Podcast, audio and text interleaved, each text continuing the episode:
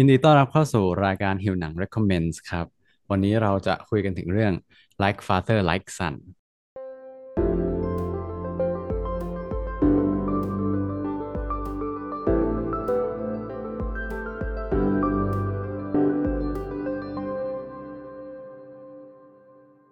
ก่อนที่เราจะเข้าหิวหนัง Recommends ของเราในวันนี้นะครับ เรามีเรื่องจะแจ้งให้คุณผู้ฟังทุกคนทราบ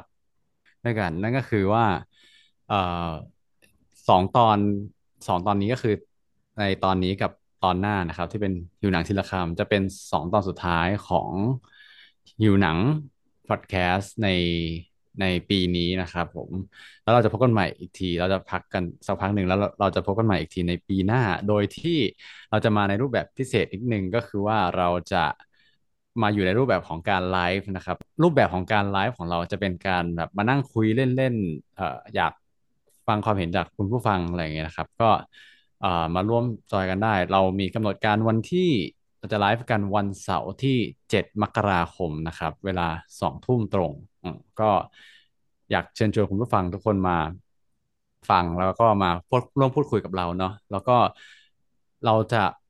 เป็นช่วงแบบ Q&A ที่อยากจะให้ทุกคนทิ้งคำถามมามีอะไรสงสัยเกี่ยวกับเอ่อ พอดแคสต์ไม่ว่าจะเป็นตอนไหนก็ตามที่เราทำมา หรือว่าเกี่ยวกับภาพรวมของพอดแคสต์ของเรา หรือว่าคำถามที่อยากถามเราส่วนตัวก็สามารถทักมาคุยกันได้นะครับ ทิ้งคำถามไว้ก่อนได้เราจะมาตอบในไลฟ์หรือว่าจะมาถามในตอนไลฟ์เลยก็ได้นะครับ โอเคก็มาฟังมาให้กำลังใจพวกเรากันเยอะนะครับ วันที่วันเสาร์ที่เจ็ดมกราคมครับ เวลาสองทุ่มตรงครับ ทาง YouTube ผิวหนังพอดแคสต์ครับ เอามาเข้าสู่รายการของเราปกตินะครับ กับ หิวหนัง Recommend ครับ อยู่กับพวกเราสามคนเช่นเคยครับ ผมโอเล่ครับแพงค่ะแตงโมครับ มาวันนี้เนื่องจากเอาวันนี้วันที่เราปล่อยพอดแคสต์กันก็เป็นเพิ่งเพิ่งหลังวันพ่อนะ เราก็เลยคุยกันว่าเราจะเอาหนังเกี่ยวกับอะไรดี แล้วเราเอ่าก็เสนอกันว่าเออน่าจะเอาอะไรที่มันมีธีมเกี่ยวกับพ่อพ่ออะไรสักอย่างหนึ่งเออก็จริงก็มีการเลือกมาหลายอันแล้วจน สุดท้ายมาลงเอยที่อันนี้เราเพราะเรานึกได้ว่าเราก็เพิ่งดูหนังเรื่องนี้ไปประมาณกลางปีเองเออซึ่งเรื่องที่เรากำลังพูดถึงอยู่ตอนนี้ก็คือเรื่อง Like Father Like Son ครับของเป็นหนังญี่ปุ่นนะในปี 2013 ของร่วมกับชื่อหนังอย่างโคเรโคเรเอดะนะหรือว่าออชื่อเต็มคือคิโรคาซุโคเรเอดะนั่นเองนะครับ ก็อ่าจริงๆเราเรา เราส่วนตัวเราเป็นคนเสนอหนังเรื่องนี้มา เพราะว่ามันมี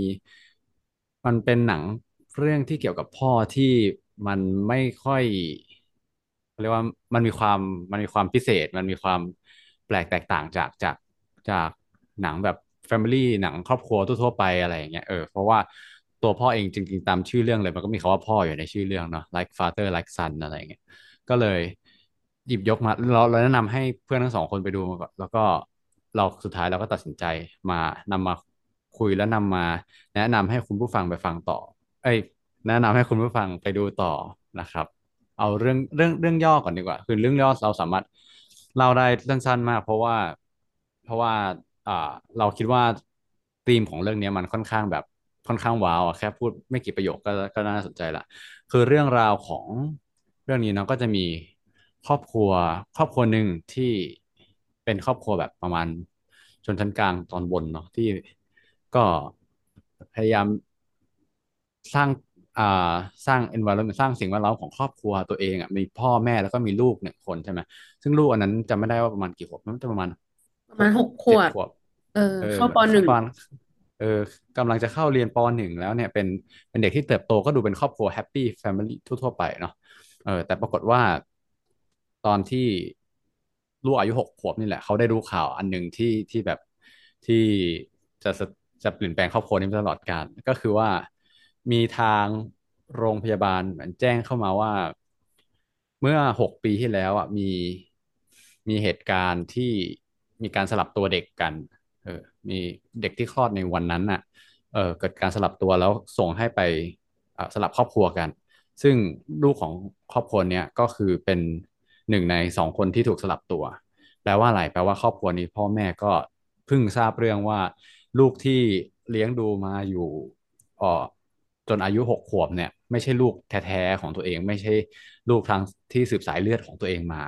ไม่ใช่ biological son อะไรเออแบบทางทางชีวะอะไรเงี้ยคำถามต่อก็คือว่า อ่าแน่นอนมันก็จะเกิดเรื่องเรื่องราวว่าเอ้ยแล้วครอบครัวนั้นเป็นยังไง แล้วลูกแท้ๆของตัวเองไปอยู่ไหน เออ แต่ว่าหนังเรื่องนี้แบบก็ไม่ใช่ไม่ใช่การ ไม่ใช่หนังแนวแบบสืบสวนอะไรนะที่แบบโอ้ไปหาว่าลูกตัวเองอะไรอยู่ไหน คืออันนี้ก็มันมีหลักฐานชัดเจนว่าคนที่สับตัวไปนั้นเป็นใคร เออแต่ว่าหนังเรื่องเนี้ยก็ไปฉายให้ดูต่อว่า แล้วครอบครัวเนี้ยมีการปฏิบัติตัวต่อลูกต่างไปยังไงแล้ว การได้เห็นครอบครัวนู้นปฏิบัติกับลูกตัวเองอะเออเขาเขาปฏิบัติ ตัวอย่างไร แล้วเรารู้สึกยังไงกับลูกตัวเองที่เป็น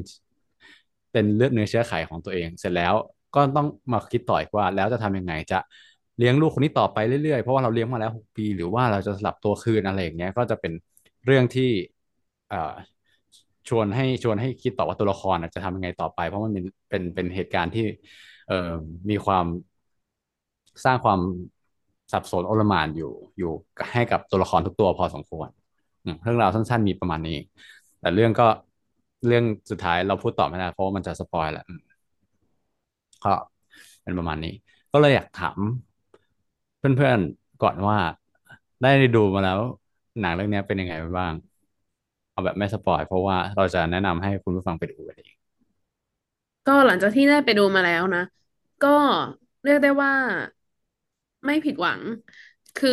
พอแบบเกริ่นนำว่าเป็นหนังของคอเรเอดะใช่ไหม ก็จะแบบว่าพอรู้สไตล์ของแกอยู่ว่าจะเป็นแบบ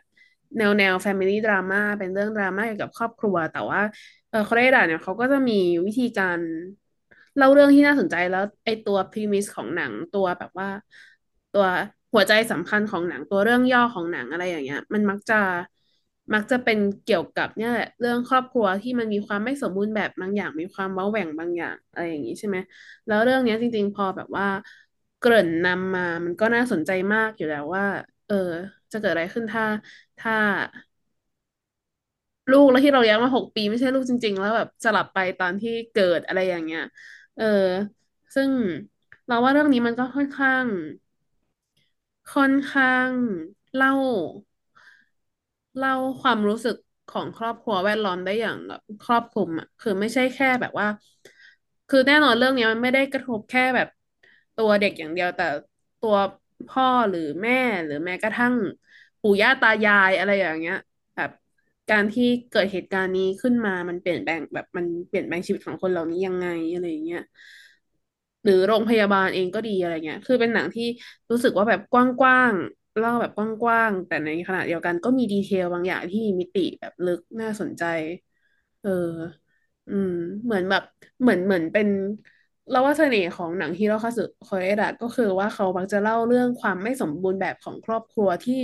ทำให้เราย้อนกลับไปรู้สึกว่า เออ ครอบครัวมันก็คือความไม่สมบูรณ์แบบนี่แหละหมายถึงว่ามันไม่มีครอบครัวที่ perfect อะไรอย่างเงี้ย เออ แต่ว่าเราจะ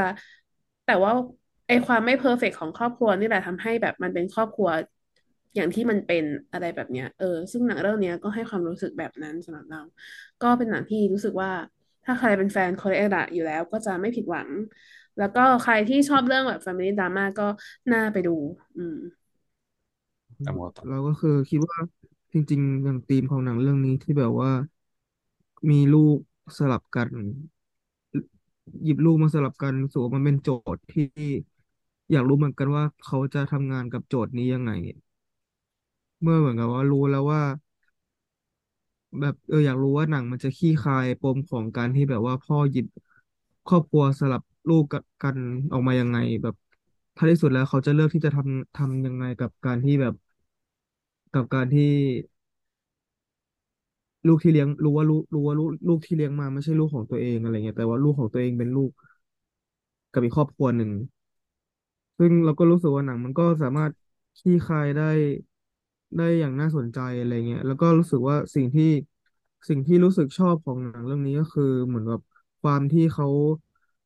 ความที่เขาเล่าเรื่องโดยที่ทำให้เรารู้สึกสัมผัสได้ถึงแบบอารมณ์ อารมณ์ความรู้สึกแล้วก็โดยเฉพาะความที่แบบว่าความเป็นเด็กอะมันจะมีหลาย ๆ ฉากที่เราจะเห็นเสน่ห์อย่างชัดเจนของของเด็ก ๆ ที่เหมือนกับว่าเผยความที่แบบวัยวัยเด็กความเขาเรียกว่าอะไรอะความแบบ ความสดใสความธรรมชาติของเด็กได้เป็นอย่างดีอะไรเงี้ยเออ แล้วก็เหมือนกับหนังก็ไม่ใช่ถึงแม้ว่าปมมันจะเป็นปมที่ดูหนัก หนักมาก ๆ ว่าแบบเออลูกลูกสลับกันจะทำยังไง แต่ว่าหนังก็สามารถที่จะเล่าออกมาได้ด้วยที่แบบว่า ไม่ได้ทำให้เรารู้สึกว่าแบบดราม่าดราม่าจัดอะไรขนาดนั้นนะแต่ว่ามันก็ แต่ว่ามันก็ทำให้เรารู้สึกเอนจอยกับหนังได้อะไรเงี้ยเออ อืม ใช่ อันนั้น มันเราคล้ายๆทั้งสองคนเลย คือความรู้สึกส่วนตัวที่ได้ดูตอนแรกคือ ดูตอนแรกโดยที่ไม่รู้เนื้อเรื่อง ไม่รู้เรื่องย่ออะไรเลยนะแบบ แค่รู้ว่าอันนี้คือหนังโคเรดะแล้วก็เราก็ติดตามหนังเข้ามาหลายๆเรื่องอะไรเงี้ยก็เราคิดคิดว่าน่าสนใจมาก แต่พอพอได้มาดูแล้วก็เหมือนมันค่อยๆคลายเรื่อง จริงๆมันแค่ตั้งแต่ไม่กี่นาทีแรกเหมือนเราก็รู้แก่นเรื่องเลยว่า มัน มันเรารู้เส้นเรื่องหลักเลยว่าเอ้ยมันจะเกี่ยวกับอะไร คือพอแค่รู้ว่า เอ้ย เหตุการณ์ครอบครัวนี้แบบ ครอบครัวที่ทุ่มเทให้กับลูกมากๆพอวันหนึ่งที่รู้ว่าลูก ไม่ใช่ลูกแท้ๆของตัวเองเนี่ย เออเรา มันทำให้เรากลับมาแบบคิดเยอะมากเลยว่าเออว่ะแล้วถ้าเกิดสมมติเราเจอเหตุการณ์นี้กับตัวเอง แล้วเราจะทำอะไรทำเราจะทำยังไง เราจะต้องรู้สึกยังไง เออ แล้วเราจะ อ่า จะตั้ง ตั้งหลักยังไง เออ ถ้าเกิดว่าเป็นครอบครัวเราไม่ว่าเราจะเป็นแบบผู้ปกครองของลูก หรือว่าเราจะเป็นลูกของผู้ปกครองอะไรเงี้ย เออ เราคิดว่า เราคิดว่า เอ่อ มันเป็นเสน่ห์ของเราจริงเราจะพูดเหมารวมก็ได้ว่าคือหนังญี่ปุ่นมันจะมีแนวแบบ what if อย่างนี้ เยอะมากอะไรเงี้ย เออ ซึ่งซึ่งเราก็เราก็ชอบดู แล้วก็ชอบคิดตามหนังแนวนี้ว่า เออ ถ้าเกิดเหตุการณ์นี้กับเราอะ เราจะทำยังไงวะ เพราะว่ามันคล้ายๆมันเป็นเหมือนกันการทดลองปรัชญาแบบในรูปแบบหนังแบบตั้งโยนคำถามปรัชญามาให้เราเอามาคิดต่อ เออ ซึ่งเราคิดว่าเราคิดว่าคำถามที่เราได้จากอันเนี้ย เออ แล้วเดี๋ยวไว้ค่อยชวนคุยต่อ แต่ว่าเป็นคำถามสำคัญเลยว่า จริง ๆ แล้วอ่าเรารักลูกของเราเพราะอะไรกันแน่ เออ หรือเรารักคนในครอบครัวของเราเพราะอะไรกันแน่ เพราะเขามีเชื้อสายเดียวกันแบบสืบสายเลือดมาจากเชื้อสายเดียวกัน หรือว่าเป็นเพราะว่าเราอยู่แล้วเราเราผูกพันเรามอบสิ่งอะไรให้เขาอะไรเออมอบสิ่งเขาเขามอบสิ่งต่างๆให้เราแล้วเรามอบสิ่งต่างๆให้เขาอะไรประมาณนั้น เออ ซึ่งก็เป็นครับที่น่าสนใจแล้วก็ เราก็ได้เห็นความคิดของของของของแต่ละคนในในตัวละครเหมือนกันว่าแต่ละคนมีจุดยืนมีความคิดยังไง อืม ซึ่ง นี่แหละมันก็เป็นเราคิดว่าเราชอบอะไรในในแง่เนี้ยของภาพยนตร์ที่มันทำให้ได้เห็นชีวิตของคนอื่นคือชีวิตนี้เราก็คิดเราก็คิดว่าไม่น่าเจอเหตุการณ์นี้แล้วแหละ แต่ว่า เอ่อมันทำให้มันก็ปฏิเสธไม่ได้ว่ามันก็มีครอบครัวหลายครอบครัวที่เจอเหตุการณ์เอ่อต่างๆ ที่แตกต่างกันเออทำบางทีทำให้เราได้แบบเอาตัวออกจากตัวเอง แล้วก็ลองไปคิด เป็นคนอื่นดูบ้างว่า ตอนนี้เขาเจอเหตุการณ์แบบนี้เขาจะต้องรู้สึกยังไง ถ้าเกิดเราเขาเจอเหตุการณ์แบบนี้เขาจะรับมือยังไงเออหรือบางทีเราเจอเหตุการณ์ในอนาคตที่เราไม่คาดฝัน เราจะรับมือยังไงทำให้เราแบบได้ฝึกฝึกอ่าความคิดในสมองอะไรเงี้ยเออมันเป็นมันเป็นโจทย์ที่น่าสนใจที่ที่หาหา หาไม่ไม่เขาเรียกว่าอะไร คือไม่ได้หายากขนาดนั้น แต่ว่าก็มีหนังอยู่ไม่กี่เรื่องที่แบบโยนคำถามอะไรพวกนี้มาให้ อืม อืม เหมือนโค้ดในหนังเรื่องยียีของของเอ็ดเวิร์ดหยางที่บอกว่าเรามีใช้ชีวิตสามครั้งอะ ครั้งแรกคือที่เราเจอเองครั้งที่สองจำไม่ได้น่าจะแบบเป็นความทรงจำที่เราไปย้อนใหม่ ครั้งที่สามคือผ่านภาพยนตร์ เอออืนั่นแหละเรามได้เราได้ใช้ชีวิตอีกครั้งผ่านภาพยนตร์โอ้ยตายคมมากเลยแต่ว่าไม่ใช่เรื่องนี้ เอออืมแล้วก็เสริมอีกนิดหนึ่งก็คือว่าถึงแม้เราจะเล่าว่า เออเราได้ลงไปสวมบทบาท ภายในเรื่องราวที่มันดูจะร้ายแรงแล้วก็ดราม่าขนาดเนี้ยแต่ว่าอีกอย่างหนึ่งที่เป็นเสน่ห์ของโคเรดะแล้วก็ในหนังเรื่องนี้ก็มีก็คือว่า วิธีการเล่าเรื่องอะ มันไม่ได้ดราม่ามันไม่ได้ขยี้เรียกน้ำตาจนเกินไปนึกออกป้าถึงแม้เด็กที่เลี้ยงมาจะเป็นเด็กหกขวบที่แบบแม่ครับ แม่ครับ อะไรอย่างเงี้ยดูน่ารักแต่ว่า หนังก็ไม่ได้แบบว่าไปขยี้แบบฉากช็อกหรือแบบอะไรอย่างเงี้ย ทุกอย่างมันเป็นความแบบซึมลึกอะมันเป็นความแบบว่า โอเค เหมือนชีวิตจริงที่เราเจอแบบว่า เจอปัญหาอะไรอย่างเงี้ยแล้วเรายังต้องใช้ชีวิตอยู่ ยังต้อง เออ ไปทำงาน ยังต้องแบบว่าทำกับข้าวหรือนู่นนี่นั่นอะไรอย่างเงี้ย มันมันเป็นแบบว่า พอพอหนังมันไม่ได้ไปขยี้ไม่ได้ดราม่าแบบ ตีโพยตีพายจนเกินไปนักอะเราเลยยิ่งรู้สึกว่ามันแบบว่ามัน realistic มากขึ้น แล้วก็แบบว่านำเสนอ แล้วเรารู้สึก สมจริงรู้สึกมีส่วนร่วมมากขึ้นอะกลายเป็นว่าถ้าแบบเราคิดอีกแบบหนึ่งถ้าสมมติหนังมันแบบไปขยี้ดราม่าจากตีโพยตีพายหรือว่า เออเนี่ยร้องไห้กันอะไรแบบเนี้ยแบบซูมฉากร้องไห้แล้วก็แบบไปฉากพ่อที่รู้ว่าอะไรนะลูกเราไม่ได้เป็นลูกเราอย่างนั้นเหรออะไรอย่างเงี้ยเออ มันจะแบบมันอาจจะพาผู้ชมออกไปจากเรื่องนี้ได้ด้วยซ้ำเหมือนแบบรู้สึกถอยห่างรู้สึกเป็นเรื่องแฟนตาซีอะไรอย่างเงี้ยแล้วว่าวิธีเนี้ยน่าสนใจในการแบบว่า ลดความดราม่าของมันลง อืมจริงเห็นเห็นด้วยเลยทำให้เรานึกได้ถึงหนังเรื่องหนึ่งจริงหนังหลาย ๆ เรื่องที่เมื่อเมื่อเร็วๆนี้เราได้ดูหนังญี่ปุ่นเรื่องหนึ่งที่แบบว่ามันขยี้มันคือ คือมันดูก็ดูออกว่าเป็นหนังที่ต้องการขยี้ให้คนร้องไห้ได้อะไรอย่างเงี้ยซึ่งเราก็ร้องไห้ไปตามเรื่องที่เขาขยี้แต่ถามว่าว่าจนถึงวันเนี้ยถามว่าเราสามารถเล่าเรื่องย่อได้ไหมแบบ เราแทบ จำเรื่องย่อไม่ได้เลย เออ เราจำได้คร่าวๆว่าเออมันมีอะไรบ้าง แต่ว่าถามว่าเรื่องเรื่องของของในหนังอะสมมติถ้าให้เล่าแบบสั้นๆอะเล่าได้ไหมคือเราแทบจำไม่ได้เลยคือ หนังมันทำงานต่างกันหนังหนังเรื่องนั้น แล้วก็หลาย ๆ เรื่องที่เราได้ดูมันแบบมันมันเข้าเป้าที่ทำให้แบบคนร้องไห้ได้บางทีแบบดราม่ามันก็สักเซสแล้วในหนังเรื่อง แต่หนังเรื่องเนี้ยเออมันไม่ได้ทำให้ร้องไห้ แต่มันทำให้เราแบบ เออคิดแล้วก็นั่งนิ่งแล้วก็นั่งซึม แล้วจนจนเนี่ย จนตอนที่เราเสนอหนังเรื่องเนี้ยเป็นเป็นหนังพูดตามตรงนะเราเราเป็นคนที่จำเนื้อเรื่องหนังไม่ค่อยได้ เอ่อแบบดูหนังองไหนมาโอเคจำจำความรู้สึกได้ว่าชอบไม่ชอบสนุกอะไร แต่จำเนื้อเรื่องหรือจำเหตุการณ์อะไรไม่ได้เลย ซึ่งหลายครั้งที่เราเล่าพอดแคสต์คือ เราต้องแบบไปนั่งดูใหม่อีกรอบ สมมติถ้าเกิดใกล้จะพูดอะไรอย่างเงี้ยแต่สำหรับหนังเรื่องเนี้ยคือตอนที่เรา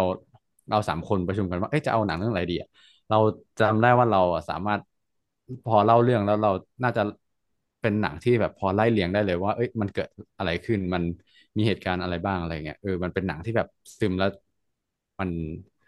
จำอยู่ในจิตใจได้ เออ ซึ่ง เราคิดว่าค่อนข้างยากมากเลยที่จะมีหนังทำให้เราได้จำได้ขนาดนี้ อืมเออไม่ใช่นี่ก็รู้สึกว่าอืมหนังมันครับผมหนังมันก็จริง ๆ มันหนังมันขยี้อารมณ์เหมือนกันนะแต่มันไม่ใช่การขยี้อารมณ์ในเชิงที่แบบขยี้ด้วยการ แอคการ acting ที่เหมือนกับโชว์ทั้งแบบฟูมไฟหมดออกมาล์เอออะไรอย่างเงี้ยแต่มันจะเป็นการทิ้งทิ้งสเปซทิ้งช่องว่าง ไว้เหมือนกับว่าเขาเก็บงำความรู้สึกเอาไว้จนมันทำให้เรารู้สึกว่าแบบ เออ มันเป็นภาวะที่เป็นภาวะที่กลืนไม่เข้าคายไม่ออกอะไรอย่างเงี้ยหลายๆครั้งเลย อืมแบบมันอย่างเช่นแบบฉากที่เด็กเด็กนั่งนิ่งๆ อยู่หลังรถ หรือฉาก แบบเอออะไรอย่างนั้นอะเรารู้สึกว่ามันเป็นแบบ มันคือการขยี้อารมณ์ของหนังเรื่องนี้อะไรเงี้ยอืมแต่เป็นอีกแบบหนึ่งจากที่แบบเราเออเคยเห็นในใช่เรื่องอื่นๆอะไรอย่างเงี้ยเนาะอะมาที่เพราะว่าคำถามที่เออ เราแปะไว้ดีกว่า ก็คือเป็นสิ่งที่พวกเราสามคนอยากชวนคุยนั่นแหละ ไม่ว่าจะเคยดูหรือไม่เคยดูเรื่องนี้ก็สามารถที่จะแบบมีส่วนร่วมได้ในคำถามนี้ ก็คือนี่แหละ ถ้าสมมติว่าเราเอาตัวเองไปอยู่ในจุดยืนของครอบครัวนี้ที่ วันหนึ่งไม่รู้ว่าอ้าวลูกเราไม่ใช่ลูกในไส้ หรือเราไม่ใช่ลูกแท้ๆของพ่อแม่ อะไรแบบเนี้ย เออ เราจะทำอย่างไรเราจะแบบว่า ต้องกลับไปหาครอบครัวที่แท้จริงของเราไหมหรือว่าจริง ๆ แล้วความรักความผูกพันมันมาจากครอบครัวที่เลี้ยงดูเรามา เออ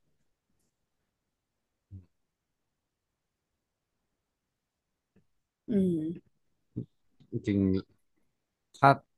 ถ้าตอนคือถ้าถ้าเกิดแยกสองเรื่องก่อนคือถ้าเกิดตามหลักการเราเราเราค่อนข้างตอบได้ง่ายเลยว่ามันน่าจะเป็น เอ่อที่ตามตามที่เลี้ยงดูอันนี้คือส่วนตัวแล้วนะเออเพราะว่าจริง ๆ เอ่ออันนี้ไม่ใช่จากหนังเรื่องนี้อย่างเดียวแต่มันประกอบกับหนังหลาย ๆ เรื่องที่ที่เราได้ดูตัวอย่างเช่น เอ่อมันจะมีหนัง หนังหนังที่เสนอที่มันมีหนังที่เสนอสองทาง แต่พอพอเราเราได้ดูหนังที่เสนอทางที่ว่าบางทีพ่อคนที่เป็นพ่อหรือแม่ที่มาจากสายเลือดเดียวกัน จริงๆมันไม่ก็ไม่ได้ดีขนาดนั้นไม่ได้ดีขนาดนั้นอะไรอย่างเงี้ยเออเราเราเป็นชื่อชื่อหนังก็ได้อย่างทุกคนเคยดูไม่ไม่รู้ว่ามีทั้งสองคนเคยดูหนังสารคดีชื่อเอาชื่อว่า Our Father เปล่าเป็นของ Netflix อ๋อเอเอออเรื่อง เราเป็นเรื่องเกี่ยวกับไม่ได้ดูเป็นเรื่องเกี่ยวกับคนอ่อคนหนึ่งที่เป็นเหมือนเป็นหมอแล้ว เราแบบทำการผสมเทียมให้กับกับกับผู้หญิงอะไรเงี้ยเออปรากฏว่าคือพอคู่สามีภรรยามาเขาเขาให้หมอคนนี้ผสมเทียมให้เพื่อเพื่อที่เขาจะได้มีลูก ปรากฏว่า พอเออเขาผสมเทียมให้แหละปุ๊บปุ๊บปุ๊บเสร็จผ่านไปเหมือนผ่านไปสิบยี่สิบปีอะเหมือนเขามาค้นพบว่า เอ้ย เลือดหรือว่า DNA บางอย่างของลูกมันไม่แมทช์กับตัวพ่อนะ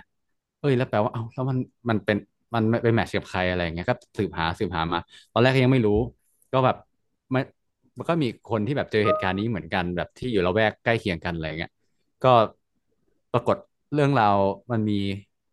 แต่ว่าตอนนั้นเหมือนมันมีโซเชียลมีเดียหรือมันมีบริการอะไรสักอย่างที่แบบมันไปแมทช์ DNA เอ็นเอได้ว่าหาว่า DNA เอ็นเอเราเป็น ญาติห่างๆกับใครอะไรเงี้ยมาเล่นสนุกสนุกปรากฏพอคนเอาฟีดข้อมูลไปไปตรวจปุ๊บมีคนเป็นสิบคนที่ดูจะเป็นญาติกับเราอะไรเงี้ยเออแล้วสุดท้ายเขาไปสืบสาวมาได้ว่าคนสิบคนนั้นอะ มีจุดร่วมเหมือนกันก็คือแม่เคยไปเเข้าคลินิก อ่าทำทำการเขาเรียกผสมเทียมว่าเขาทำทำทำทำให้มีบุตรนั่นแหละ เออกับกับกับคลินิกคนนี้กับหมอคนนี้ เออ แล้วเขาก็เลยไปสืบทราบมาได้ว่าอ้าวจริงแล้วแมท ช์ดีเอ็นเอมันไม่ไปแมทช์กับ ไอ้หมอคนเนี้ยเอออืมก็คือหมอคนเนี้ย แอบเอาสเปิร์มของตัวเองอะไปใช้ในการแบบว่าทำเด็กเหล่านี้ขึ้นมาอะไรอย่างเงี้ย อืม ใช่อะแล้วอันนี้ก็เป็นเรื่องจริงนะเป็นแบบสารคดีมีการฟ้องร้องอยู่อะไรเงี้ยอืมหรือฟ้องร้องเสร็จแล้วมันจะไม่ได้เออแต่ประมาณนั้นแหละแบบเราก็มีมีการค้นพบไปเรื่อยนะอันนี้ก็ก็เหมือนเนี่ยจะทำให้เห็นเลยว่าสุด เหมือนในหนังเรื่องนี้ยมันเราจับประเด็นได้คร่าวๆประมาณว่า คือหลาย ๆ ครั้งอ่อการมีการมีเชื้อสายกับคนคนไม่ดีคนเฮี้ยอย่างนั้นน่ะ ก็แบบไม่ไม่ไม่มีจะดีกว่ามีกับ มีความผูกพันเป็นรู้สึกเป็นแฟมิลี่กับกับคนที่เลี้ยงดูเรามาจะดีกว่าอะไรอืมจริงก็มีอีกหลายเรื่องที่ที่ ที่พูดแนวประมาณประมาณแบบลูกถูกเพิ่งรู้ว่าลูกตัวเองอะถูกอดอปมาอะไรอย่างเงี้ยอืมจากจากเอ้ยแบบแต่ว่าพ่อแม่ที่เป็นเชื้อสายที่แท้จริงมันไม่ได้สนใจใยดีอะไรเงี้ยอืม ก็แสดงให้เห็นว่า เราก็รู้สึกว่า เออ ครอบครัวสุดท้ายแล้ว คือมันไม่ได้ต้องสนใจว่าเรา DNA ตรงกับใครอะแต่ว่ามันคือใคร support เรามา ใครเลี้ยงดูเรามา ใคร อ่าทำให้เราเติบโตมาอะไรอย่างเงี้ยอืม เป็นประมาณอืมนั้นนั้นมากกว่า แต่อันนี้คือคือพูดในแบบแบบแบบทางทางความคิดนะสมมติว่าถ้าเกิดเหตุการณ์จริง เราก็อาจจะไม่รู้เหมือนกันว่าเราอาจจะเลือกฝั่ง เอ้ย มันต้องเลื่อนในเชื้อไขสิอะไรเงี้ยเออ อืมตอบเป็นประมาณนั้น นี่รู้สึกว่าจริง ๆ ก็คงแบบก็คงไม่เลือกแต่ว่าพอเอาทั้งคู่เลยดีกว่า เพราะว่าเราจะได้มรดกทั้งสองทาง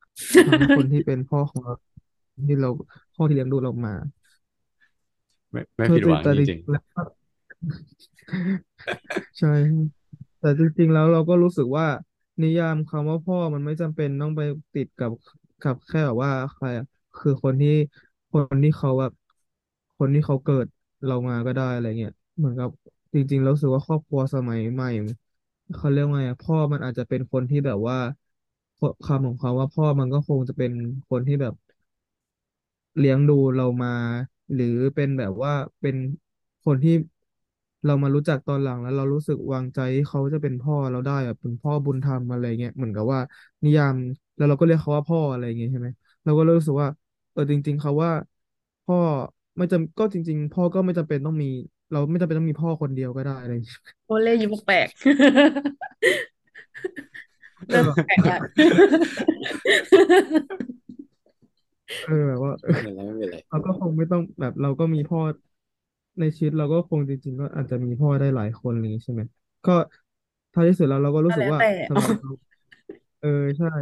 ก็เหมือนกับว่าถ้าถ้ามันมีถ้าการที่มันมีพ่อหลายคนแล้วแบบมีความสุขมากกว่า ก็อาจจะมีพ่อหลายคนก็ได้เนี่ยอืมันก็มคงอยู่ที่แบบว่า แบบชีวิตจะเลือกอะไรทุกคนเออ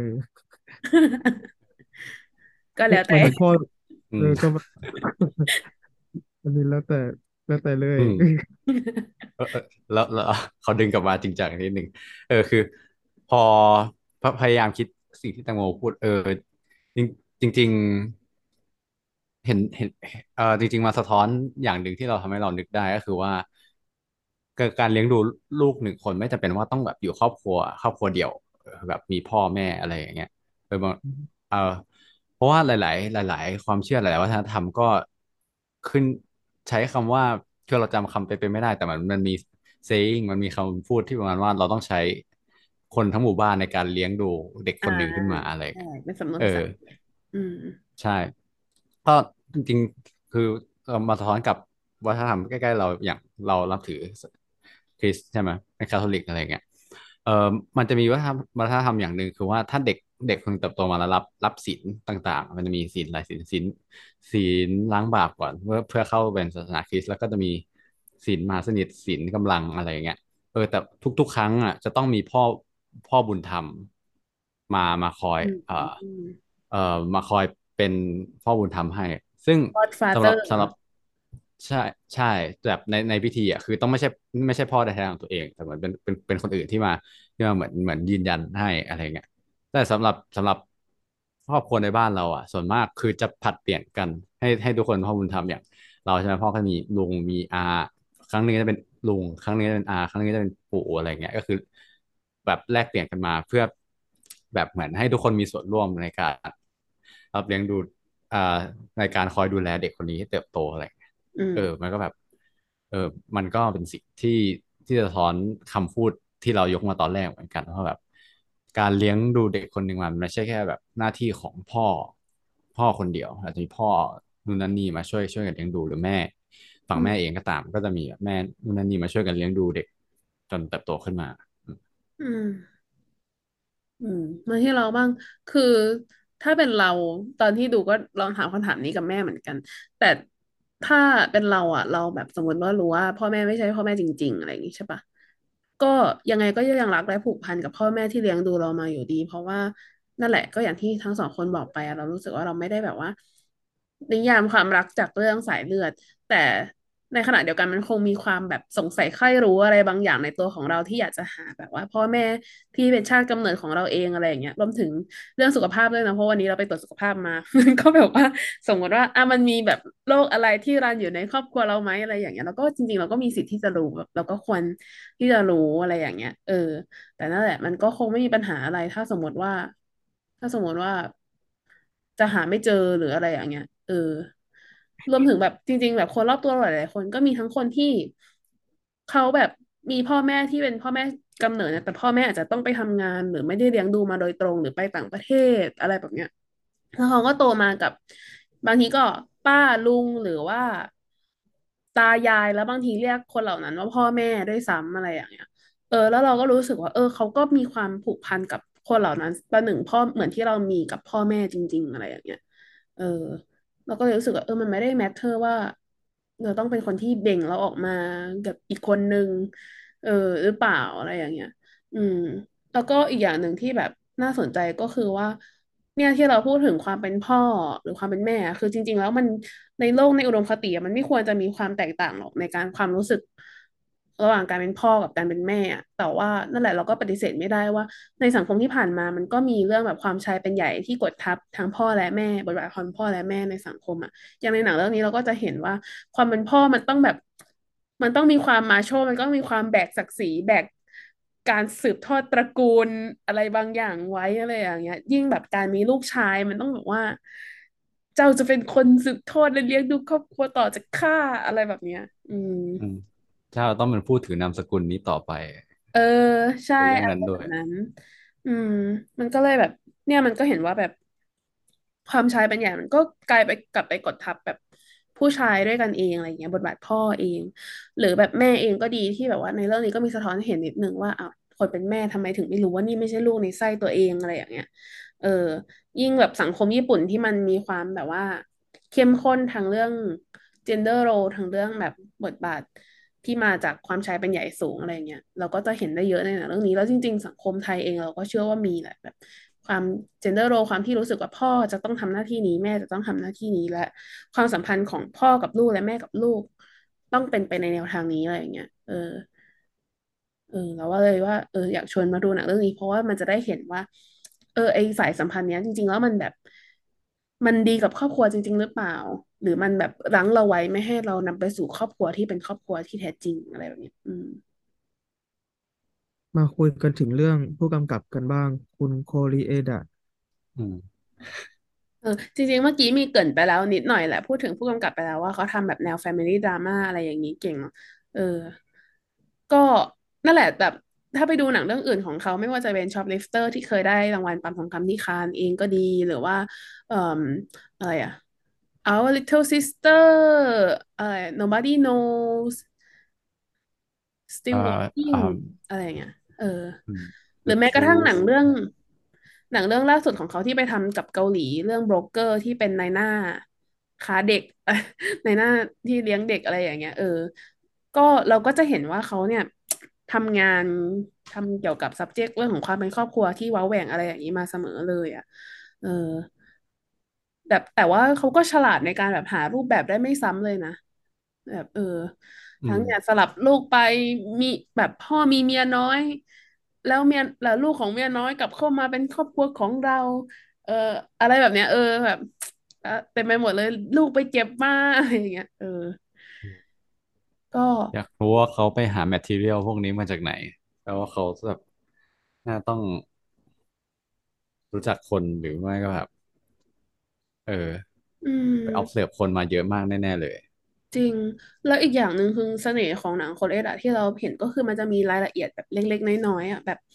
อ่าอย่างในเรื่องนี้ถ้าใครไปดูก็อาจจะเห็นว่ามันมีฉากแบบกัดหลอดเอาว่าบอกไปแค่นี้อะไรอย่างเงี้ยเออ อะไรแบบเนี้ยนี่แบบว่า การกัดหลอดกาแฟหรืออะไรอย่างเงี้ยนี่ใส่เล็กๆ อะไรแบบเนี้ยมันจะเป็นเสน่ห์ในหนังโคเรสอะเสมอที่ทำให้เราเห็นภาพเห็นตัวละครเห็นมิติของชีวิตมากขึ้นอะไรอย่างเงี้ย อืม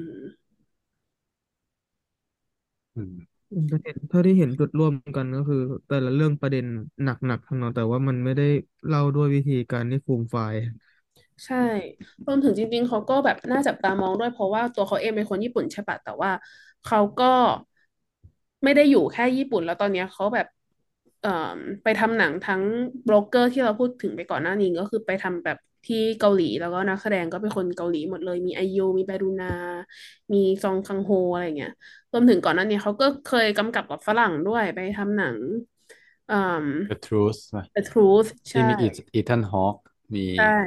นักแสดงฝรั่งเศสเออจูเลียตบิโนชอืม เออ ด้วยแบบ คือคือก็เป็นแบบว่า เป็นคนที่เขาเรียกว่าอะไรอะเป็น transnational cinema ไปแล้วอะคือเป็นผู้กำกับที่เขาข้ามผ่านกำแพงเรื่องของภาษาและวัฒนธรรมไป ไปทำหนังที่อื่นได้อะไรเงี้ยแบบเดียวกับพี่เจ้ยแบบเดียวกับเคียรอสซามีอะไรอย่างเงี้ยอืมเออจริงๆแต่แต่แต่โดยส่วนตัวจากประสบการณ์ของเราในในบรรดาหนังคอเรียที่เราที่เคยดูนะ เรารู้สึกว่าเราชอบเออหนังเรื่องนี้ที่สุด อืมอืซึ่งมมันก็ อืม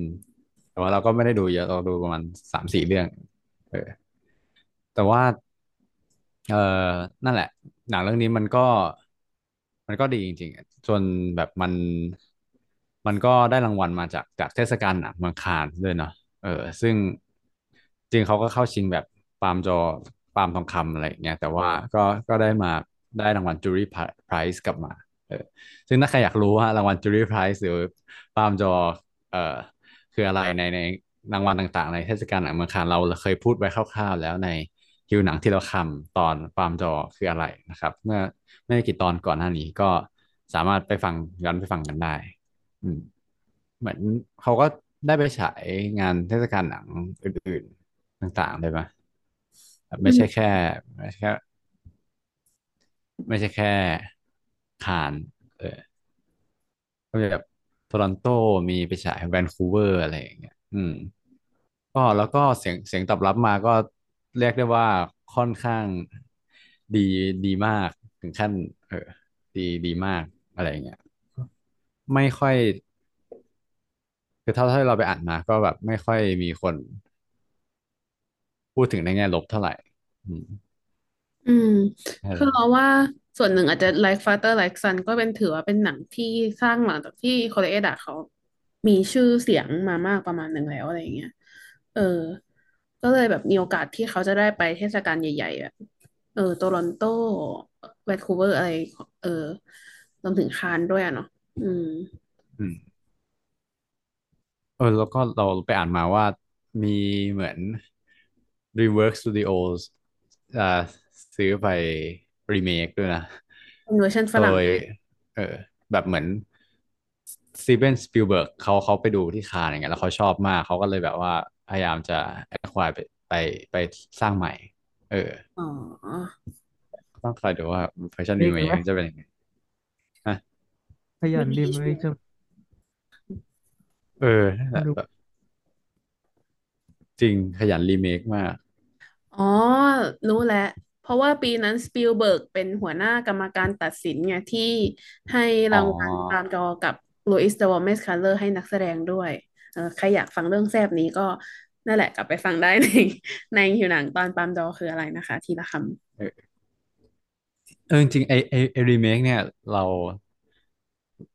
เรารู้สึกว่ามันไม่ใช่แค่หนังแบบภาษาต่างประเทศนะนี่ขอเมาส์นอกเรื่องนิดนึงแต่ว่าแบบ บางทีหนังภาษาอังกฤษอยู่แล้วอะแต่ว่าแบบยังเป็นหนังแคนาดาอย่างเงี้ยมันก็ยังไปรีเมคเป็นอเมริกันำอือีกมเออก็แบบเออไม่เข้าใจว่าจะจะรีเมคใหม่เพื่อเออเออเออจริงจริงอะไรอย่างเงี้ยอืมนั่นแหละอืมได้ประมาณนี้ เออก็ อันนี้ก็เป็นหนังเรื่องสุดท้ายที่เราแนะนำกันในปี 2022 นะครับ ก็สำหรับ ใครที่มีหนังอยากจะให้เราแนะนำอีก หรือว่ามันมีหนังอะไรที่อยากแนะนำให้เราดู แล้วเอามาคุยกันครับ หรือว่ารวมไปถึง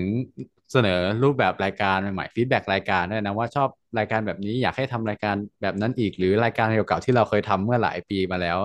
อยากฟังแบบนั้นแนวนั้นอีกอะไรเงี้ยก็สามารถคอมเมนต์กันมาได้ ส่งความเห็นกันมาได้นะครับ ทาง